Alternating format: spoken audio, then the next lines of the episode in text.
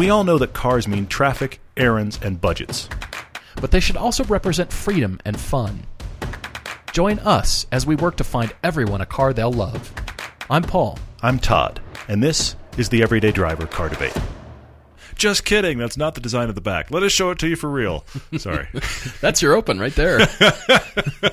That's your open. Uh, hi. Well, happy Friday. We are talking about the Corvette C8. It has just been revealed, and now we are recording a podcast. We stayed up late for this one. Everybody's folks, talking about but it. everybody's talking about it. we want to make sure that all of you know that the Utah meetup is coming at us very quickly. Yeah, it is. Where it's going to be here, and we're hoping you can make it. Come for any and all of it. Come Mm-hmm. for just one of the events. Totally fine. Or join us for all of it. We're going to be doing hiking, mountain biking. We're going to be doing a track day at the U- Utah Motorsports Campus. Fantastic road tours Through happening. Many of you are flying in and renting Turo cars, and we've got those discussions coming up. That's going to be really, really cool. That's the first weekend of August. But prior to that, Hmm. we just keep packing stuff into the schedule. Why not? We just put more things into the schedule. Bring it. Prior to that, we're going to be in Seattle seeing our friends Griot's, and we will keep you informed on this. We're going to do a live stream podcast. You're actually going to be able to see us this time. Yeah, no kidding. We're going to be recording a podcast. It's going to be what that that's that Monday, isn't it? Hmm, Monday the twenty. What is it? I Uh, we have to look at a calendar. We were not prepared to actually tell you a date. That was not good. no, it's actually going to be Monday, the 29th of, uh, of July. Yes. We will be actually at Griot's location. It'll be about 5 or 6 o'clock. We will lock in the time when we get closer. We've literally just confirmed this with them, which is why this is brand new news, and we clearly didn't even know the date. But it is Monday, the 29th. That evening, we're going to do a live stream video. It will be on the Griot's channel of us with Nick from, from Griot's. Yeah. And we'll Yeah, talk about all kinds of stuff. We'll probably take a ton of questions because it'll be a live stream, and then that will launch the next day, that Tuesday, the thirtieth. That will be the podcast for uh, for that Tuesday. But it's going to be a live stream, which is going to be very different and really cool. All right, so we've got some more cars to talk about here. You brought up the point that this car's been revealed now, Mm-hmm. and it looks an awful lot like the renders. Yeah, I, I, well, first of all, the Corvette has been revealed, so this is a good thing. We've Yes. been waiting for the new Corvette, Well, right? and- and- Let, sorry. let's start on a positive note. There- you always want there's- to give. there's plenty when, of when positive you're giving notes here. criticism. You There's- start with a positive note. You start with the positives when you're dressing somebody down, or you know, giving Happy a Friday! report. This is your You know what I Friday mean? rant. We, you knew we were going to rant. Always start with the we always rant when we watch these reveals too. Then you move to the constructive criticism, and then you really rant about it. and then So the ranting and the chewing the scenery. We're going to do all the above. Yeah, There's a process. All right. So the good news is a new Corvette, and it's mid-engine. It's finally. mid-engine, And yes, You and I I, like were that. talking about two things, and I don't say this to to elevate ourselves here, but it was very funny because you and I were sitting here watching this, wondering, genuinely wondering. Who in the room, including who at GM, has actually driven every generation? Because I kept showing all of these generations go by, and I kept I started to have that thought of who's driven every generation. I'm thrilled that we were able to for American Original. Yes, and then somebody, one of the many executives that walked up, one of the early ones, I'm sorry, I forgot his name, but I don't have it in front of me, but his script felt lifted from our film. It kind of did in I a was weird like, way. "This is weird. Look, this is really strange. they do strange." all their research, of course they hey, did, and. I'm sure they did the same research we did. I mean, but, but it was, have- the story yeah. is the story. But there were parts of it where I was like, exactly. Did, did you see an American Original? I mean, I hope you have. But anyways, I'm thrilled there's a C8. I'm thrilled that we've driven all the generations, and now we can drive at some point the C8, which nobody's driven yet. This was the big dog and pony show reveal. And I'm sure you listening have many thoughts, and I know you're shocked to hear that we have thoughts too. All right. I love that they have put the development time into this. And I keep thinking as we're watching the reveal, which I'm sure will be reposted, everybody can go look at the stats and specs. We're not going to name everything here. We'll touch on a few, but they have thought about track time. Imagine this, you know, running the endurance challenge races. Imagine, you know, all the things where Corvettes are used and raced and need to shine and they need to be better than the last generation. But also Okay. thought about road trips and groceries and storage and Well, this is what I'm getting at. all this kind of stuff. I don't think any other car has such an importance or a list of things that it needs to hit. Interesting point. Besides a Corvette, because Interesting point. you and I are talking about, well, gee, the Porsche 918 Spider did that, or the Ford GT looks better and it came out with different technology. It's more expensive, or it name another ha- McLaren, and- and- and name other cars. While we're there, the Ford GT has the storage space of a small backpack. Exactly. Okay, so, I mean, you so know. for for what the car is, I mean, starting with Corvettes were always affordable. They just they have to be accessible to Yeah. enthusiasts. Yeah. You know, the cars we're talking about are millions or hundreds of thousands of dollars. Okay, Yeah. well they're out, and then you know just the change of the platform itself. Mm-hmm. Such a big deal. So mm-hmm. every time I think of a, well, that car's better, I come back to the requirements list that GM must have had in right. front of them. You're right. And I think, okay, okay. So as a compromise, they did pretty good there. Let's start with the architecture. Mm-hmm. It's still, well, it's still the aluminum. It's still fiberglass and resin, and it's still a V8. Mm-hmm. It's it's sort of like I, I wanted it to be future tech. I wanted it to be some sort of electrification. I wanted it to push boundaries. I wanted them to bring all they've learned about the Chevy Volt and the Bolt mm-hmm. and bring the noise and really bring something totally unexpected. But they didn't. They brought out a mid-engine V8 car that actually is probably going to be pretty great to drive. I'm really excited I, to drive I think it. so. Yeah. But it just seems like they started with the basics. They came back with just the basic recipe that we all could have predicted. And unfortunately, the internet has ruined the surprise. You're right. Actually, you were talking about this. They rolled it out, and I thought, uh, and maybe it is because of all the renderings. And frankly, some of the renderings I like better than what the actual car is. That's a not a good thing. But they rolled the car out, and I thought, oh, that just looks dated already, and it, ah, man, I'm I'm disappointed. Maybe it's because I've been seeing it so much, and thank goodness they brought it out now, unlike you know the Acura NSX. Well- it was just a big deflated balloon, and hey, the new NSX. Well, and- think about the fact that the the auto show. I forget which auto show it was, but the auto show where the NSX was revealed. Everybody kind of went wah wah, and across the show, Ford drops the new GT that nobody'd seen or even knew was in existence. yeah. and it's great looking besides. But I mean, this is the problem with these long gestating cars that we all, we as the as the public know about. By the time we finally get to this place, we kind of go, yeah, uh huh. Yeah, it's really hard to combat that. I am ecstatic that this car exists. I am ecstatic that it is mid-engine. I, I Yeah, watch yeah. our American original film. We talk about the progression that leads them to kind of have to do this now. I'm thrilled that they did. I think it does maintain some Corvette look, uh, which is great.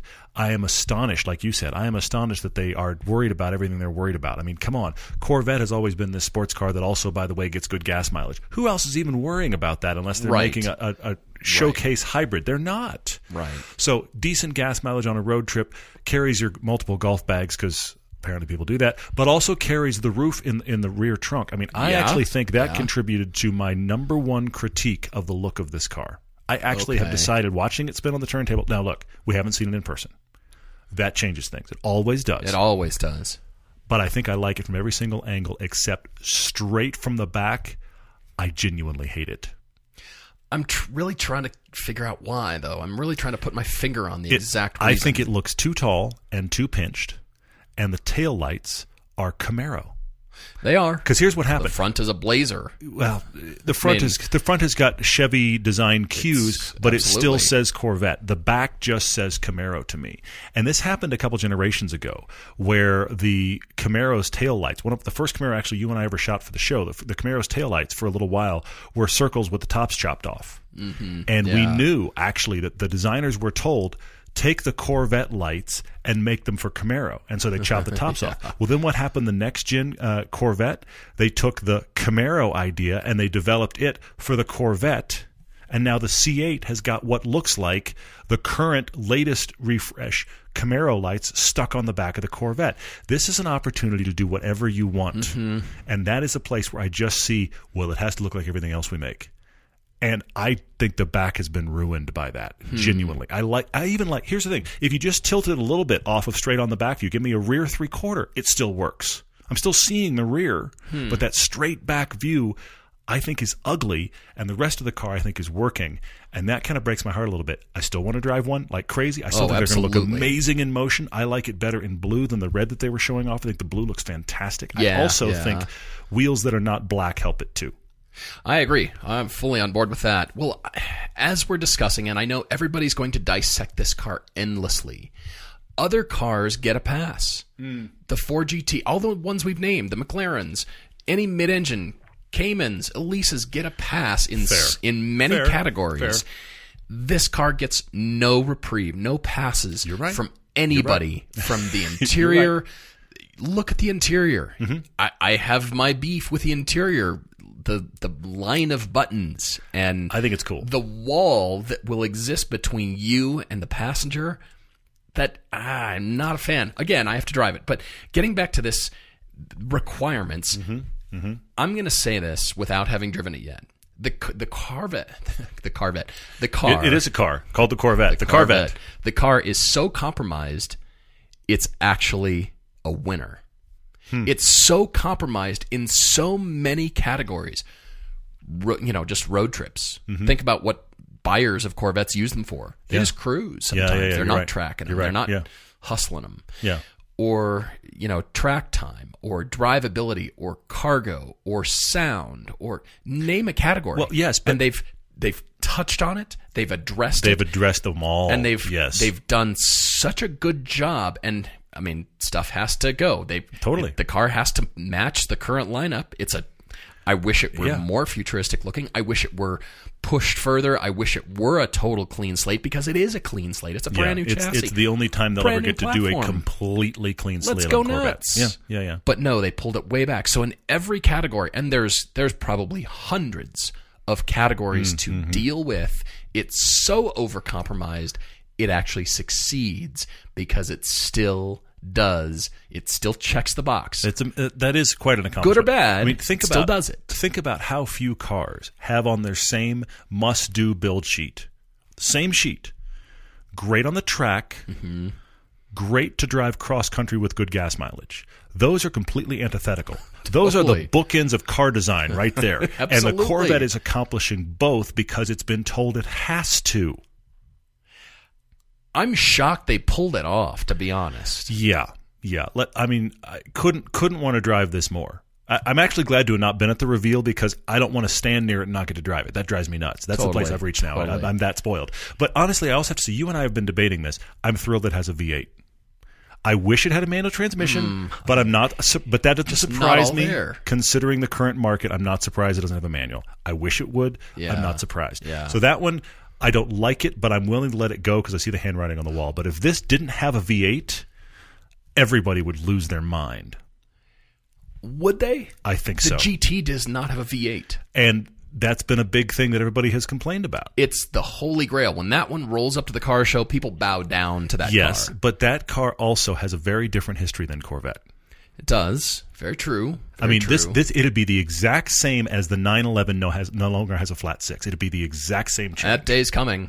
I'm sure that day's coming. And can you imagine the freak out that happens when the 911 Yeah. doesn't have a flat six anymore? Yeah. This is a Corvette with a naturally aspirated 6.2 liter V8. You can argue, and you can rightly argue, shouldn't we have gone different and modern? Yes, but from a historical perspective, that the longest running sports car. I mean, watch our film. I can't, I'm, I'm like quoting the film here, but but Yeah. longest running sports car. Uh-huh. It's been a V8 since the beginning. I mean, they had that that six briefly and went, "What have we done?" And then they put a V8 in, and it's been V8s ever since. If they'd gone away from that, that is would be an even bigger problem than we are no, not offering a manual. I'm. I wish there was a manual. I look at the cockpit and I go, "Of course, it's not a manual." And I like the cockpit, except for the weird canted screen, which looks like they looks like somebody had a day where there's like, "Screw it, we got to put a screen in here." But I, I don't And they mind. literally, literally screwed it on. I don't mind the wall of buttons. I, I- they've made a car Uh, for the driver, and I am okay with that. sure, you can you can do that without making this line, this stack of buttons. You can Okay. you can make it driver focused. Okay. I, I bet you there were designs submitted, but I the V8 is a compromise. If they had gone more tech or future technology, the car would cost more. Yeah, for sure. So let's make the current V8, it's still a 6.2, nearly 500 horsepower. Mm-hmm. It's more efficient, more power, probably runs better than any V8 they've ever built. They put Yeah. a lot of effort into it. So, okay, compromise. No manual transmission, but hey, it's got an 8-speed dual, Dual clutch. clutch. Yeah. Okay, that'll, you know, satisfy a lot of people, hopefully. An Well, and argument spe- can be and made speaks- in every Totally. category of compromise, and it's probably so compromised it's great. That's an I interesting bet perspective. you- I Interesting bet you it's great. Back to these bookends, though, if you think about it, if you are the guy that only wants to go to the track, or you are the guy that only wants to drive cross country, both of those buyers want an eight-speed dual clutch. Right? It's us in the right. it's the folks in the middle that want to drive kind of fast on a nice afternoon on a back road. We're the ones that want the manual. Honestly, honestly, that was Yeah. probably the easiest Yeah. decision they made was losing the manual because they were like, well, for the track people, they're going to want an eight-speed dual clutch because they can't shift as fast as that one anyway. And for the guy driving cross country, he just wants an automatic. We're done. I hope they documented the fights, the internal meetings, because there were probably fights like well, there was the knockdown, drag out. I'm sure. No, it happened. there was the executive that said we looked at every fastener, tube, and wire. Of course you did because accounting Yes. requires it. That's not unique to Corvette. yeah, we were playing Mystery Science. Oh my gosh. Science And- Theater and also- 3000 with the Look, with I the am, reveal. I am a NASA geek. Yes, yes. This week is the 50th anniversary of the Apollo 11 mission landing on the moon. Yes, the astronauts liked Corvettes, or in many cases were given Corvettes at very cheaply or next to nothing, so that they were driving Corvettes. All of that is true. I get it. Mm-hmm. I get it. This is not equivalent to the moonshot. Even though it's very impressive, it's, not It's cool. And but if you're going to tie that together, what are you doing in California? Why was this not in one of those NASA hangars at Cape Canaveral? If you're gonna go there, I agree. let's go there. I agree. Okay, before we move on to the other supercar that was revealed this week, Oh yeah, that. I want to introduce a new thought for us all to consider about the Corvette. Okay, I'm ex- I'm excited about it. I am spite too. of my ranting, Oh, I'm absolutely. excited about it. I'm very excited. Really we want to drive it. I believe that now with this configuration and that it it it can answer anything you throw at it. Oh, well, it doesn't have cargo space. Well, it's got a front trunk and a you know a rear trunk and Mm-hmm. Yeah. Mm-hmm. name the thing. I bet you this Corvette will now be open and compete actually against more cars than any prior Corvette ever did Hmm. in terms of what it can be compared to. It can be compared to still 911s. It can be compared to Caymans and McLarens. It can be compared to higher end cars that Mm-hmm. Yeah, have that yeah, yeah. supercar, you know, air quotes configuration. Yeah. It can be compared to, you know, from a price standpoint. Hey, you want to step up just a little bit, and hey, the Corvette's not too much more expensive than they were before. Mm-hmm. Yeah. I'll bet you this new design actually opens up m- more places for it to compete so. against as a, a rational decision. They've sweated it. They've clearly sweated it. Clearly. it, the design is a is a bit. it- the design is not quite unique enough for me. I would I like agree it to be that. more. agree with that. Just go go a little nuts. Let the Corvette mid-engine be. You've got to be kidding, and don't worry as much about this has to have a corporate look. I realize that's an idea that dies early on, and I'm sure there is a designer out there that wants to send me an email about how much they fought and lost that battle. Yeah. It's still cool, and I'm thrilled they got it away from the Camaro because it needed desperately to get away from the Camaro. In it needs Yeah, to be for sure, different. for it needs to be very different. And there, look, we haven't heard prices yet. Maybe by the time you heard this, you've heard prices. They're they're claiming it's still going to be attainable. I think that's a flexible word when you consider the fact that the ZR1 was already what one hundred and thirty thousand dollars. So Corvettes Sure. have been very expensive. but think about what that competed against in terms yes, of power. Yes. So this base one, uh, you know, is, theoretically is going to still be well under 100 grand, but we'll see where it lands. I also just had this thought: the original NSX. Yeah. One of the only issues I had with that car's design, if you look, because I really like it. If you look at it from side profile, Mm-hmm. it has a huge rear overhang. The space from the from the Sure, rear of the rear yeah. tire to the to the back bumper is immense. And gave it a little tiny trunk. The That's reason is because of little tiny trunk. I think that need for the we have to take the top off the C8 and put it in the trunk, and also that has fit golf bags, has given them a difficult thing on the rear of the car. I think overall the proportions still work, but that's a challenge because you take some look Yeah. at the Ferraris that this clearly looks looks referencing. You know, Yeah. the um the. Uh, 458 for example okay but go Well- back to the 360 modena even back there you can Sure. see design reference there Sure. those are just engine they don't need to do anything else but have an engine back there Yeah. and the Corvette has done an engine and then still given you a trunk. That is hard, and that makes a rear end of the car that has got to do a lot of stuff. I maintain it's so overcompromised that it actually is a winner. It came out on top because of what it can do. Because you can all, always point to it and be like, "Well, yeah, I've got trunk space. You can take a road trip in it." Yeah. And apparently, there's more interior space, even you know, despite the photographs of it looks really tight. But we'll see. Yeah, well, I'm sure they have I'm run. all- excited. It's it's meeting expectations, but I think overall, everybody's going to come away thinking, "Wow, for what it is." And we're just looking at a base model. Think of Yeah, all true. the special models True. they can now do. That this this has opened up this world Mm. to them for race cars and special editions and gobs of power and the wide body edition and on and on and on. I think the wow factor has been a little bit blunted by two things. By the places where it has to look connected to Chevy, Mm-hmm. and the fact that we've all been quote unquote looking at this car for six months already. more than that. More than that. No, but I think it's been close for six months. Oh, We've been oh, looking uh, at, for at the- renders what the final and camo is. cars and this kind of stuff where we kind of already know what it's going to be. You contrast again, it's the Acura versus the Ford GT thing. You contrast that with the way the Ford GT drops out of the sky.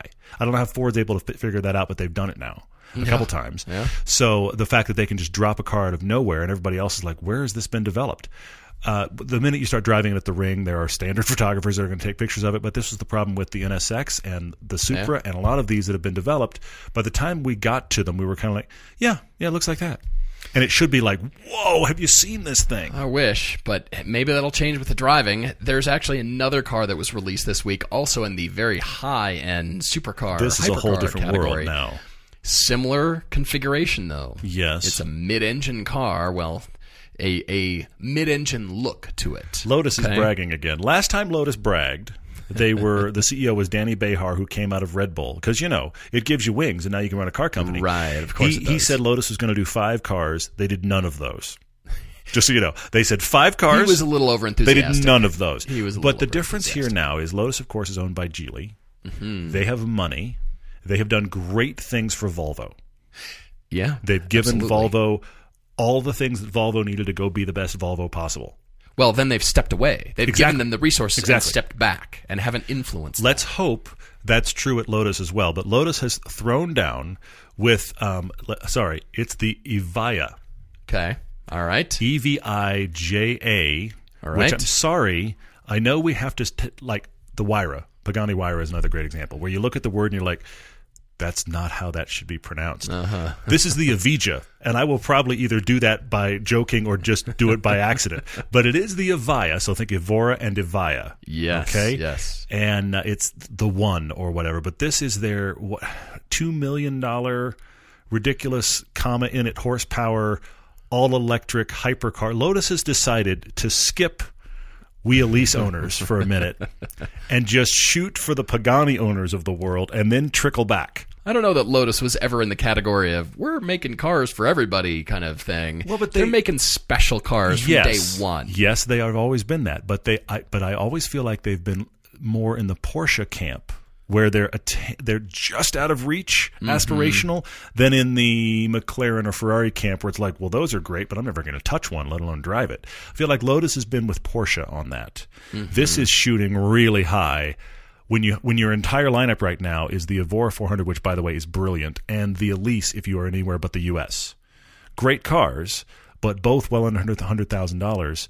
And now you're doing two million electric. This is a throwdown. I hope. I hate talking about concepts. I hope it is a real, b awesome, and c is the beginning of a lineup from Lotus versus just a oh yeah you did that thing a few years back. well, before we touch on the stats and specs of this car, let me connect the dots for you. Okay. First of all, we're in Utah. The Hmm. former Miller Motorsports Park was now finally purchased by Mitime, which is a division of Geely. Yes. Geely owns Lotus. Mm-hmm. The Ford Performance Racing School for all the asphalt activities have now announced their relocation to North Carolina. The off-road stuff will still stay in Utah. Yeah. But that means there's there's some room now There's for no performance school. somebody to come Yeah. in and run a performance school. Yeah. I don't know who that be, but maybe the track owners who own Yeah, I a wonder if the owners of the hypercar company any company bring some cars and a driving school out to because they own the track. And I'll be waiting at the front gate in my Lotus, going me, me, pick me. Yeah. Right here, right here. Ooh. All right, so this is the Type 130. It's an all electric, all wheel drive, four electric motors. The target is to be the most powerful production car in the world, almost 2,000 horsepower. And what's so cool is the charging capabilities. The difference between this and the Corvette we just saw, well, it, you know, the Corvette and the Ferraris and, well, every other car has engine under glass. This has battery pack under glass. Yeah, yeah. And I'm not kidding. It's the other end of the spectrum of current released cars. You have the Corvette, which is a revelation in its own right, but is representing where we've been, Mm-hmm. and this is where we think we're going. And I mean, I'm back to bookends again. These are the opposite ends of the spectrum on on everything. They really are. And yeah, 18 minute charge time with a 350 kilowatt charger, If you can find one, 250 mile range. Well, yeah. They're even claiming an 800 kilowatt charger, but Those don't really exist even at the commercial level. I don't think. Yeah, I don't so think that happens yet. I mean, that would But- just be but like we're talking- filling your tank with gas. We're talking four motors, roughly 500 horsepower each, one for each wheel. Ugh. So this is a car whose single wheel is more powerful than the other cars they currently sell. So a single wheel equates. So you've got four new C8 Corvettes at your at each wheel. Yes, or you have more than four Evoras worth of power if you stay on the same brand. Yeah, and uh, 1.7 million pounds. It's 2.1 million U.S. dollars. So we're all getting one. All of us. Clearly, We're just well, all, we're all can't. getting one. We Yeah. can't because it's called the Type 130, and they're only building 130 of them. Yeah. So yeah, it truly is the other end. But if you have a chance to see this, the design ethos comes from uh, geological structures. Interestingly enough, Sure it does. I told you, it's always car designers running to nature to find themes because nature does it the best. Uh-huh. Look at this car very carefully. Look at the shapes, how they interact. The IP is actually a beam that runs, that spans the car. You can It actually kind of see down through it. Looks phenomenal. It is amazing. Lotus has brought it, and yes, we hope to see them out here at UMC. Who knows? Well, but I'm just excited to hopefully see one at some point. This is in that same category that keeps bugging me, though. These are cars built for collectors to not drive, and that just that breaks my heart. brings me back to the Corvette because again, you want something affordable. You want that Lotus. You want a McLaren. Can't afford one? Have you seen the new C8? And and here's the thing: this the C8, the, and, and I'm excited, genuinely excited about this. The C8, the first time you see one at your local Cars and Coffee, no one will look at any other car. They're just going to swarm that car the first time you see one, and a year later, it's going to be ignored because so many people are going to buy the C8 because they can. This leads me to a great question before we uh, take a break here, and that is many of you have asked, what will happen to the values of C7s? What do we think this is going to do? Is it are they going to stabilize or go up because you can no longer get the front engine rear wheel drive Corvette? Are they going to plummet because suddenly, hey, look, an affordable mid engine kind of hot car? What do we think they're going to do? hot car, yeah. I think. Sorry, what was your answer on this? No, I, I think they're going to stay about the same for the moment because the C8 is not uh, actually, you know, available to buy Mm-hmm. at this recording. But once it does, I think they're still going to. I don't think they're going to drop like a rock for the C7s. I really don't. I think the only ones that'll hold their value are the special editions. I think if you have Everything a standard go off C7 think? with a Z51 pack, it is going to start dropping fast.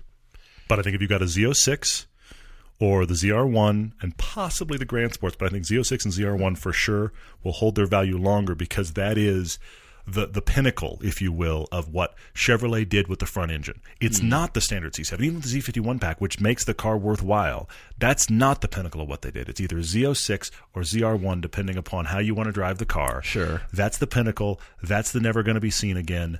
Those will linger a bit. I think everything else drops. Well, I certainly don't think prices are on the front engine cars are going to go up. I really don't. It'll be it'll be that twenty to forty year swath that always happens with collector yeah, cars. Yeah. You know, twenty to forty years from now, they might turn around for the guy that please don't do this mothballed the car. Yeah, with plastic on the seats, and now it's Oh. uh, just a museum piece.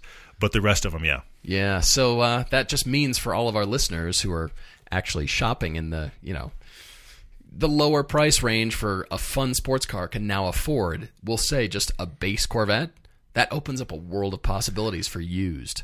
You realize That's- that if yes. they if they do that and only special editions hang on, yeah. that opens up a world for us to go buy This the C7, and they're truly good the. C7 Z51 is a phenomenal car, genuinely. I mean, that just that's just great news if just a they drop car. off a cliff. And I, I'm very excited to hear pricing on this C8. I'm ecstatic to drive it. Uh, I don't. I mean, I know why you did red with the wheels. You, I get it. I just don't think that's. Maybe it's just because I don't like red red enough. But I just I thought the blue looked great. Hey, Chevy said they came out They're with twelve like colors. 12 colors and a bunch of interior Never options. did that before. It, it looks like I, I like the interior. I like it. I'm, I'm I wish. Here's the thing. I wish they'd gone as let's start again with the exteriors that clearly did with the interior. Well, now the fun begins because we got to go decide what to put it against. Yeah, there you go. There a f- couple of things. Probably one of them has the, the numbers nine one one in it. Anyway, We're often asked how we find the cars that we recommend to all of you listening. Whether it's local or nationwide, our searches start with Auto Tempest. Instead of searching each car shopping site separately, you can enter all your parameters for the car you're looking for into Auto Tempest one time, and then you can search for them all at once. See results from Cars.com, Cars Direct, eBay, and more. Or you can jump to Auto Trader or Car Gurus without entering anything new. Same parameters, new site.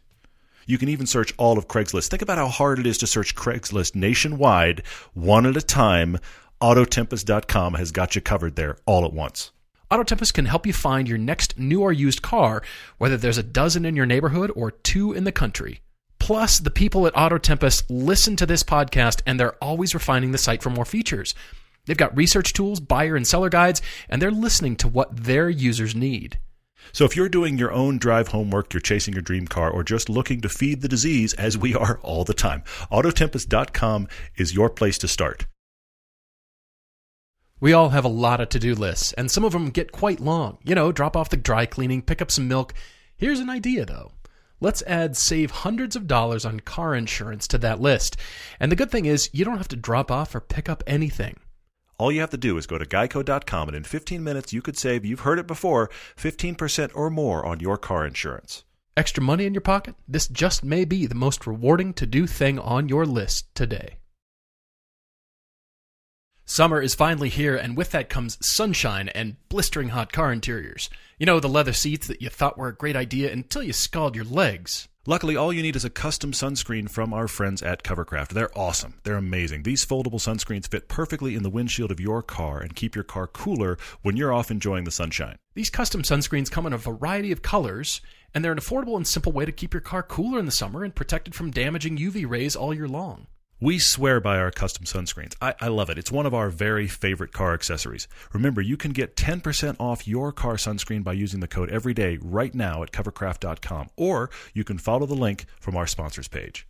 We're back with a very cool car debate from Bulgaria. Now, I, ha- I have this is from Peter. Peter's writing in, and I, ha- I have to kind of call him out for a second because I want to call out Americans in the process. Okay. Uh, Peter, you knew who you were writing to, and that is Americans. And I hate to say this, but we are notorious as as a country for not knowing geography of the rest of the world. and what makes me laugh about that, because it is genuinely sad, and hopefully you know some geography for listening to this podcast. But but what makes me genuinely sad and laugh about this is that Peter knew who he was writing to, Americans who may not have any idea of the rest of the globe. So he actually writes. I'm writing to you from Bulgaria, a country in Eastern Europe. And I thought, Well oh done, yeah, Peter. I've I've heard of Bulgaria. I'm even vaguely aware of where it is, but I appreciate the fact that you were writing and you went, wait, wait, wait. They may have no idea that this country exists. So you're writing from Bulgaria, and, and here's one of the reasons we're doing your car debate is because we're just thrilled that you're listening from there. Yeah, no kidding. Well, Peter, thanks for writing. He is 22. He lives there. I'm curious, actually. I got on Google Maps and I actually dropped the uh, the little dude on the maps to go down to street level, hmm. just actually in a in a car comparison, because surprisingly, it's a good way to find out what cars are in you know various countries. Oh, you were actually location scouting for cars. Yes, because you can Look at sit you. there, look around, and be like, "Oh, you've got plenty of Mercedes MLs, and you've got plenty of I haven't thought of that before. Bravo on that. you know. I just dropped on the city center. By the way, you've got some great architecture. The National Museum is there. That's I- cool. I, looked at hotels. It was very interesting, very educational. It's the, like the you- places we go when we look up stuff for this podcast are places we would never go otherwise. Well, it's Yeah. like you joke, you know, if you can't afford to take the family on a you know a vacation, Yes. You get on a video game and you drive the courses that are in like Rome. Like, hey kids, look, it's Rome. yeah, exactly, exactly. It's the made up Rome course. And Hey, like, look, the Parthenon. hey, we're going all over the, the National place. Museum for Italy, right there. Hey, look. Okay, we'll come back around in just a minute. Uh, my, my lap time is not so great. Let- Hang on, kids. After Greece, it's Turkey. It's going to be Exactly. awesome. Yeah. we're going to Japan on Saturday. Yeah, it's terrible. on the video game. But you know, hey, yeah. all right. We go to so- all, the pla- all over the place. Actually, you know what? Side note. I, I'm wondering. I'm wondering. We've been asking the audience a lot of questions of late. I'm wondering yeah.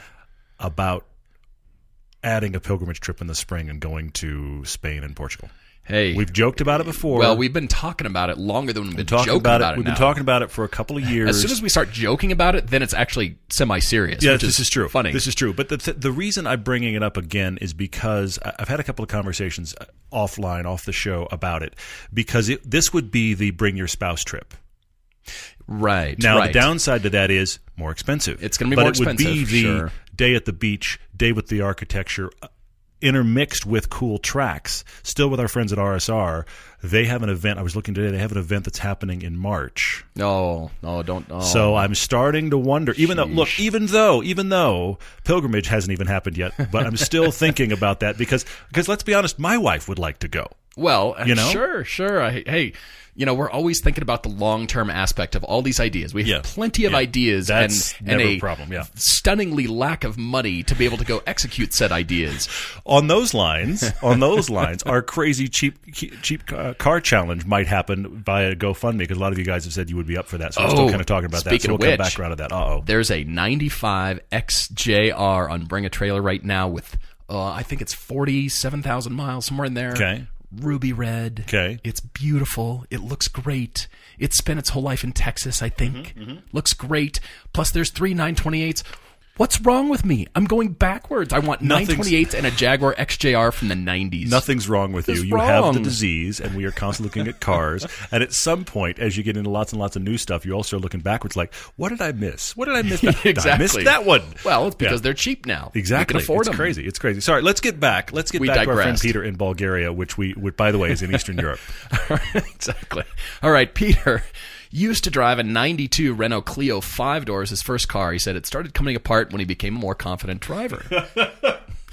It's one of those cars that's good at six tenths, and at eight tenths, it just gives up. Like- yeah.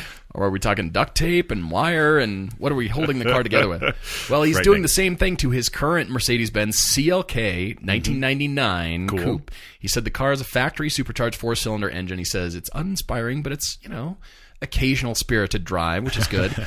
He has spared no expense in maintaining it, and while it's very reliable, just wanted you to hear that, no expense in maintaining and it's reliable. Mm-hmm. German cars. You. Yeah. Well, everybody hearing that now? Well, but but the key part of the first part of that is key. He has maintained everything that's needed to be done when it's needed to be done. That means it hasn't surprised him beyond the oh look, it needs something at this mileage. Correct. Yeah. All right. So it's now starting to show its age. He says suspension components are mostly worn out. The car corners poorly. yeah, that's a good understatement. he's not. Well sure done. about a suspension upgrade or a rebuild or anything. So he's going to be coming into some money after a few months at a new job, and he's considering the following vehicles. But what's good is, despite not having a budget in the email here, Mm-hmm. Yeah. he's coming into a new job and coming probably into more money. So we're estimating. I went We actually looking at the the uh, exchange rates. By the way, the country Bulgaria is in the European Union, so we Okay. can you know speak in euros. Okay, it's good. just fine. Good, All right. Yeah. So he's talking about the Frog Eye, the WRX wagon. He says Mm-hmm. blah bye Hawkeye, whatever you want to do it. He says he's always been a fan of the flat four turbo. Mm-hmm. Mark V Volkswagen Golf GTI, but he's worried about dull driving dynamics. Tires could be a nice solve. But the Mark V is not known to be one of the better gens. I hate to say not, it. it's just not. not one of the better gens. Yeah. He's also looking at a Ford Focus X ST, the Mark II generation. Mm-hmm. He says it looks great on paper, doesn't know too much about it. And then a couple of BMWs, an E E90 330i, Mm-hmm. because he can't afford the 335 maintenance, Yeah. and the BMW Clearly he's looking into it, yeah. E60, the the um, 530i. Yeah. And he says these are about the same price as the E90s around that area. He says though it's you know a much bigger car. Mm-hmm. However, he wants a bigger car. Did you notice this? He's intrigued by it for sure. He's up for it. He, the big thing is he does his own maintenance, and he's looking for something that he realizes I'm coming out of a Mercedes. So, for example, things like a Fiesta ST, the first gen Fiesta ST, are probably out because Sure. he, he wants a little bit better interior than that because he's coming out of a Mercedes, an older Mercedes, sure, but still. So we've got to have some uh, interior considerations here. And uh, he he just he wants to have he wants to have more fun but uh, he, he he values handling over comfort, but he is still re- remembering I had that Mercedes, so he's got a, a baseline, if you will. Sure, and he's now used to that Mercedes interior, despite it being a Yeah. 99. Yeah, he's for still sure. Mm-hmm. used to that next jump up. Totally. Okay. All right. So he's uh, he's wanting some advice here. He wants to be able to haul four or five people Mm-hmm. while maintaining character. He said hot hatchbacks are also up his alley, but he has no experience with too many and not the ones listed for sure. Okay. He's eyeing BMWs. He's eyeing the German cars, and I I have I think some tasty considerations for you. I started Peter at the 2013 Mercedes A class. Hmm, this is the okay. third generation. Sure, sure, sure. We never got it in the states. We didn't. The fun, the fun looking little little Yeah. shoe. Yeah. Now I'm not saying A45; those are probably still out of your price range. They'd And be we're awesome, estimating Yeah. probably twenty thousand euro top, eighteen. Yeah, that, that seems like that's about where we are. It's hard. It's hard to know for sure, but it seems about where we are. And because you've also said that you kind of have this, I, I get the sense that the budget is is expanding because of the new job. So I get the feeling, a good thing. Like the earlier you buy, the less you'll have. So you c- might wait six more months and get in, you know, a lot more car. I don't know. Caution to the I don't wind, know, and we we'll leased a brand new Mercedes. Exactly, something. yeah, go I on. don't know. All right, so I, I liked your suggestions. That 330i really was intriguing, and so I went looking for a 2012 BMW 330i diesel wagon, which are there are Hmm, plenty, Okay. and they're cool looking. So I Okay, found yeah, one yeah. in black right, for a great price. I think it was around 10, 12,000 euro, and Okay. there's you know of course the mileage kilometers are um, you know very wildly vary Sure, of course they do. but yeah. uh, you can find some pretty low mileage even back in 2012. But then I went searching for Seats. oh, I like it. Because we're sticking with German, because you had mentioned the GTI and that Mark V, Mm-hmm. yeah, yeah. think of Seat as a sort of budget GTI. The alternative, the, the the cheaper Volkswagen alternative. You're right. That's a good point.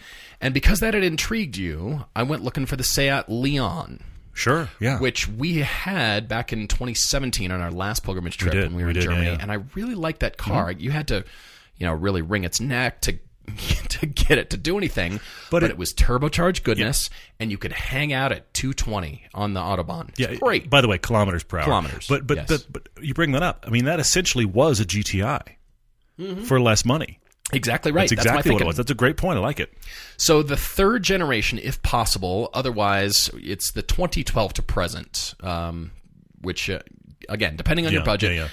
But there is the Leon Cupra, which is the hot flavor. hmm Yeah. if you can find one. And by the way, I went searching on Seat's website. There are no Seat dealers in Bulgaria, sadly. Okay. There are in Romania, just to the north. Oh, there you go. However, there are Seats for sale in Bulgaria. They are there, and Hmm. if you do need dealership service, otherwise you could probably take it to a Volkswagen dealer, I would think. I would imagine so. They So probably aren't going to look at weird your out. components. Yeah, good point. And. Romania is Okay. not too far away. I don't know where in Bulgaria you're at, but right, hopefully it's not too far of a drive. Plus, you get to you know take a drive. Yeah. But my last choice here for you, Peter, is the first generation or second generation BMW 1 Series five door or three door. Mm, I like this idea. Always Yeah. turn Yeah, my yeah, head when they're- we're in Europe. They're one of those forbidden fruit cars. They we really are. always see. 'em, We're like, wait, there's one of those. Those are so cool. Totally. We we never got those 1 Series here in the States Yeah. again. Yeah. Yeah.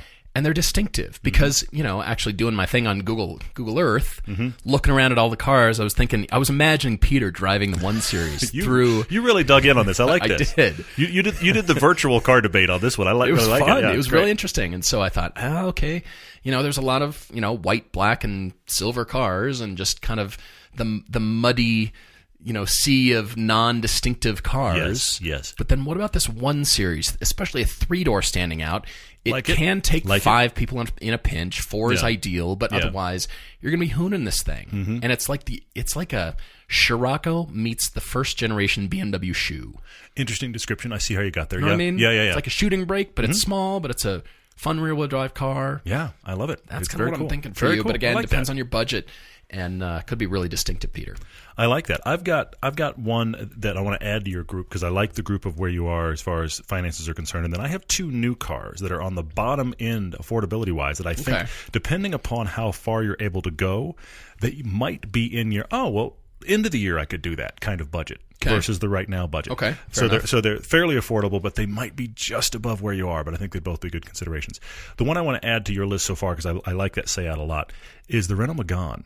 Now, Oh, not good, the not the yeah. current. They've got a brand new one that's been out a year or so. Okay, and I will admit not knowing my Megane Probably that fairly well, expensive obviously. at this point. Still, But the prior gen, see how high up you can get in the food chain of those used. I mean, we drove the both the 265 and I think the 270 on the ring.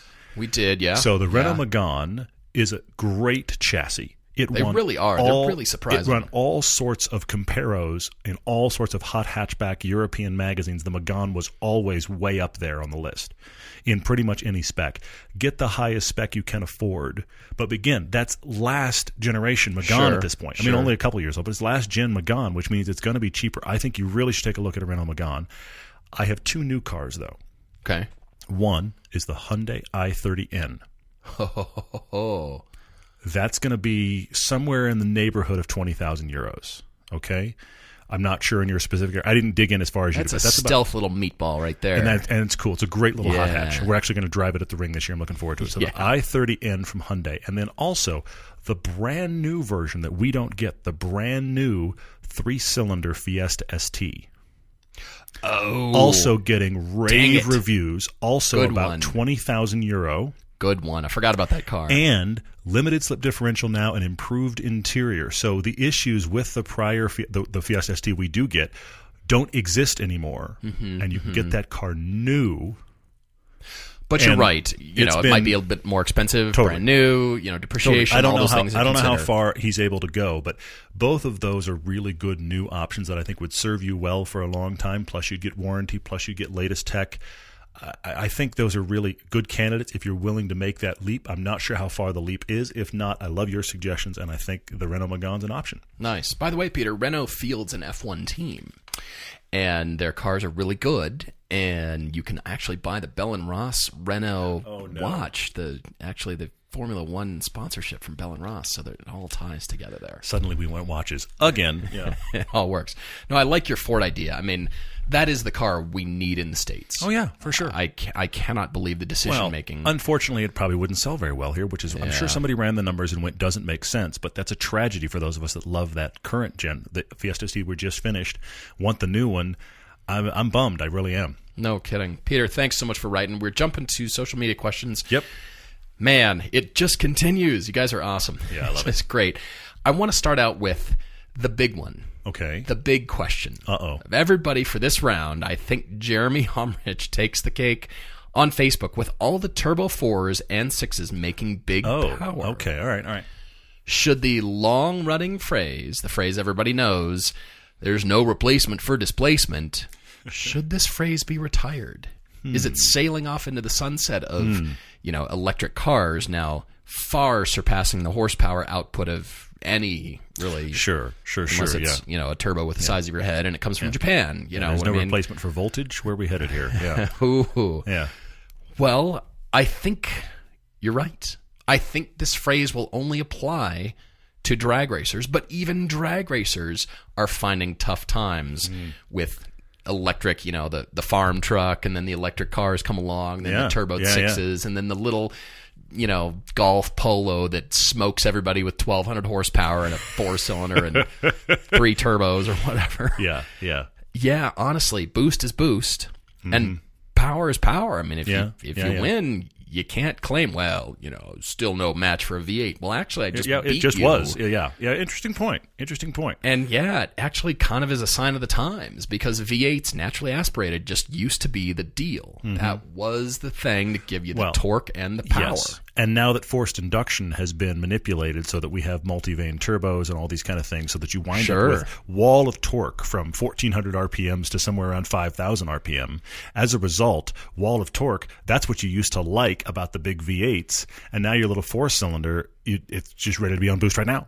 So it is interesting Mm-hmm. that, that I have torque. This is the big thing. I have torque all the time. That used to be the big thing about big engines. Right, And now we've got torque all the time in little stuff. The problem is it dies out faster, but all the this That's is when the second turbo kicks in. seriously, but this is the reason the Fiesta ST that we talk about so much is so glorious is because Mm-hmm. where it's really on boost is the place you use it most of the time. So it just feels like it's always got grunt even though it's more like it's got squeak. It's got a tiny little engine and it still works. All right, so there's no replacement for kilowatts, voltage. I don't know. Oh, there's no replacement for technology. Well, there you go. That, doesn't have It's nearly as not as interesting catchy, a ring though. I just don't like it. Yeah. Yeah. All right, so I guess we're moving on to turbos. Uh, Kyle wrote in on Facebook. He asked about the upcoming Utah meetup. I'm glad you're coming, man. He said, uh, okay, he's debating his Turo rental for the meetup. he said, should he get the uh, the F Type Jaguar F Type, or should he spend a little extra and get the Audi R8 manual? Now, I'm wondering Hmm. if this is the black first gen. Audi Oh. R8 manual that Andrew, damn it, Patton had last year. If so, You're that right. car is pretty. You should actually pay the. What is the extra? How much extra is it? I think you should get the R8 manual. That is a genuinely special car. That first gen with the 4.2 liter and the six speed shift, the six speed gated shifter, that was a moment in time car of the R8s. That is a fun experience. I think you'd still love the F Type, but I bet you that the F Type is an auto and that would be better hmm. manual too. The R8 is a special car, so I think you should go for the R8. I'm just saying, and we'll be excited to see you. And we'll go, yeah, the same car from Hey, last year. And Andrew will walk up and tell you what he learned. It'll be great. No, I like that. Well, especially if you don't drive a manual currently, mm. then this is a great opportunity to get in a German car that's mid-engine Mm-hmm. and manual mm-hmm. transmission. I'm with you. Although we do like that F-Type. Yeah, I mean, you wouldn't go wrong either place. You No, had a you great time either way, but yeah. All right, there's a question on Instagram from Forerunner for Life 98 asking Okay. a little bit of a different question. Do factory wide body cars Hmm. like the Ford Raptor, and I suppose we could throw the wide body Hellcat and Charger in the mix now? The entire Dodge lineup, the wide yeah, Dodges. that's true. Yeah. I guess yeah, they're all wide, Yeah. aren't they?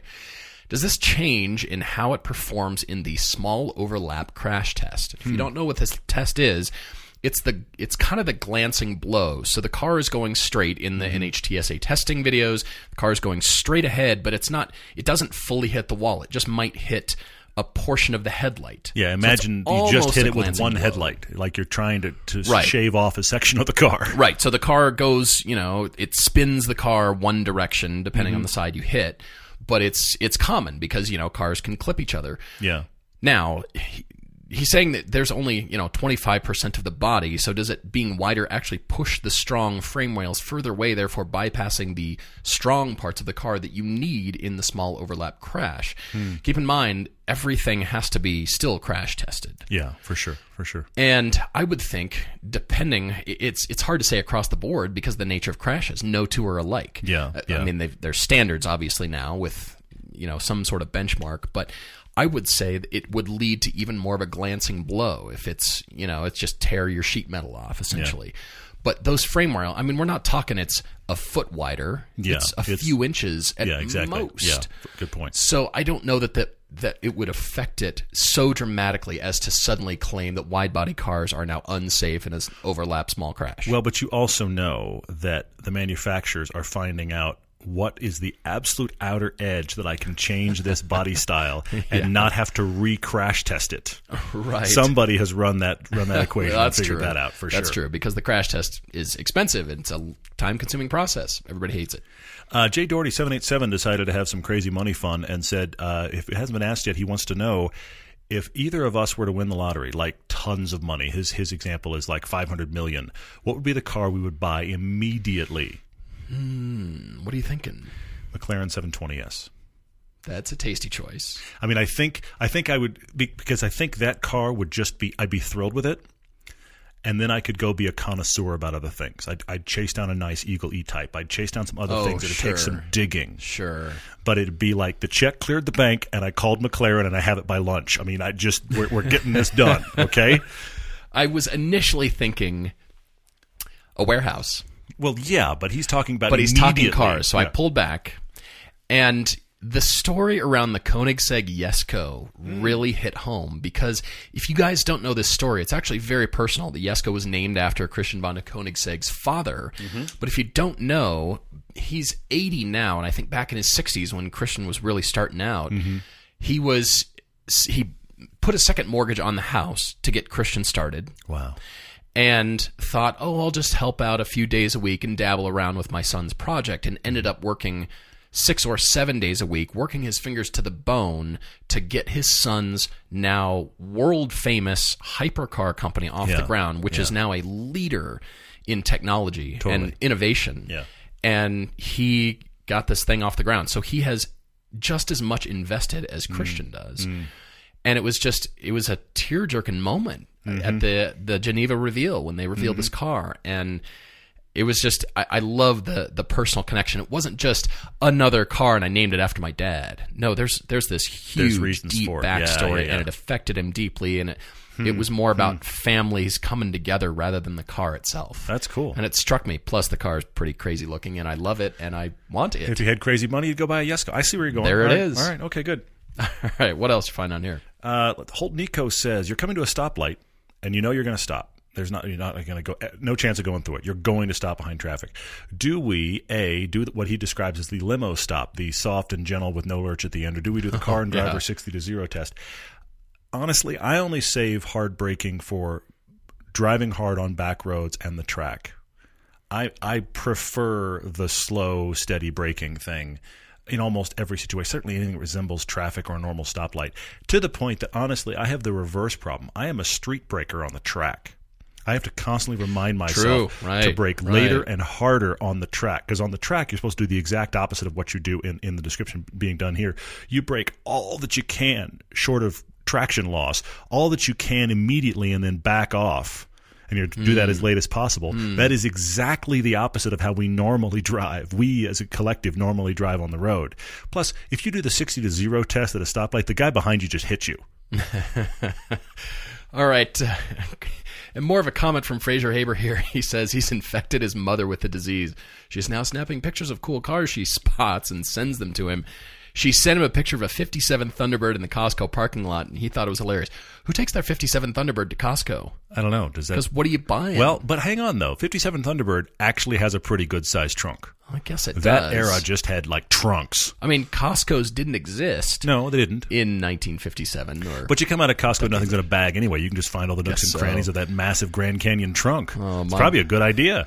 my mother always she would come home and be like, "Paul, I spotted the coolest car." Like, "Okay, mom, what what was it?" Well, it was white.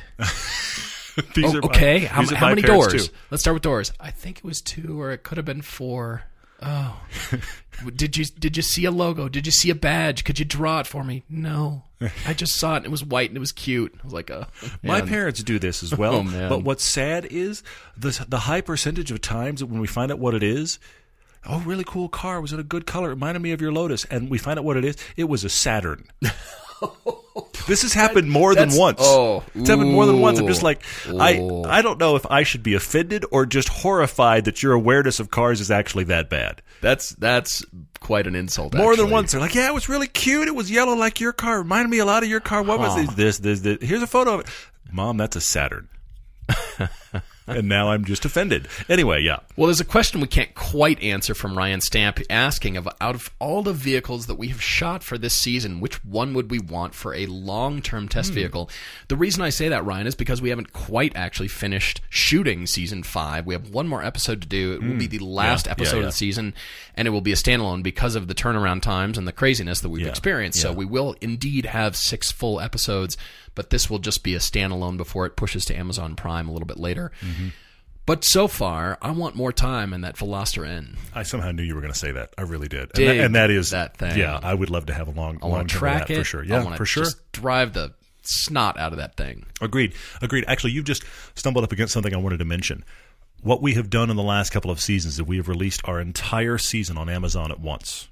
We, Right, we right, right. do that now because we have realized that Amazon doesn't offer when you're posting like we do. Amazon doesn't offer the buy season option until you've closed the season out. Said there there will be no more episodes. Hmm, The mm-hmm. problem with this season is the last episode, episode six, is running about six weeks behind the rest of the season.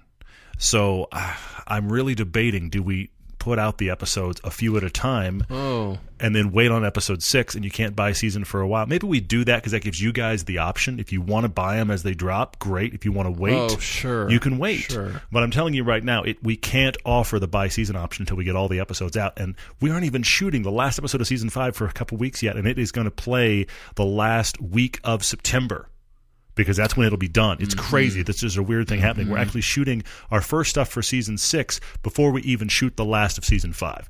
We didn't plan it this way, but it worked out. crazy, crazy. All right, uh, last question from me on here is uh, a quick one from Derek Miller about Peugeot rumored to be coming back to the U.S. What can they learn from Alfa Romeo's recent return to the U.S.? Well, it's got to be reliable. Hmm. Make sure they run. Yeah. hmm They have to run. I mean, we Make all sure know the where one to you give take car and driver runs. Make Well, sure the ones that. you give out that are long term cars run That's because true. even if the, we, I'm sorry. Side note again, I got to rant about this again. We've had multiple Alfa Alfa Romeo Giulias that have been Turo cars, and we've talked about how much Turo cars get beat Yeah. on. Every Yeah. one of those owners, we ask them in detail, tell us about the reliability of this car. We typically ask, ask them after the fact, and they're like, "No, it just runs." Right, right. But so be sure if if you're Peugeot. By the way, this is my bit of advice: the car you give car and driver needs to run wonderfully. Well, yes. Ultimately, Derek, I think it's um, the French like the quirky cars. They like quirky. Just think, you know, the Citroen Cactus. Just first of all, the name. and My car is a cactus. Might sell in Arizona, I guess, Yeah. maybe. but but you have to ask yourself if Peugeot is entering the market, what are they offering that you can't go buy right now. Uh, interesting point. Yeah. What is it? Yeah, is it good. is it comfort? Is it space? Is it electrification? Is it ease of use? Is it dealer experience? What about that car and that company will pull people into dealerships besides all the nostalgic car nerds that remember when Peugeot was here Yeah, and yeah, yeah. we liked my 505 diesel and it clattered around and it was different And now it, was, runs on uh, old fry fry oil. Yeah. like Saabs are too weird and quirky. Those are like mainstream. I'm going for Peugeot. what about them will be different and offering to the American public and the I it, American yeah. North American buyer will say Okay. that will differentiate them and pull people into the showrooms? Will it be styling? You you can go so far on styling. Mm, Yeah. You can. But I, I'm just asking. So guys, thank you so much for your questions. Really appreciate it. And uh, we're definitely looking forward to next time. Cheers everyone.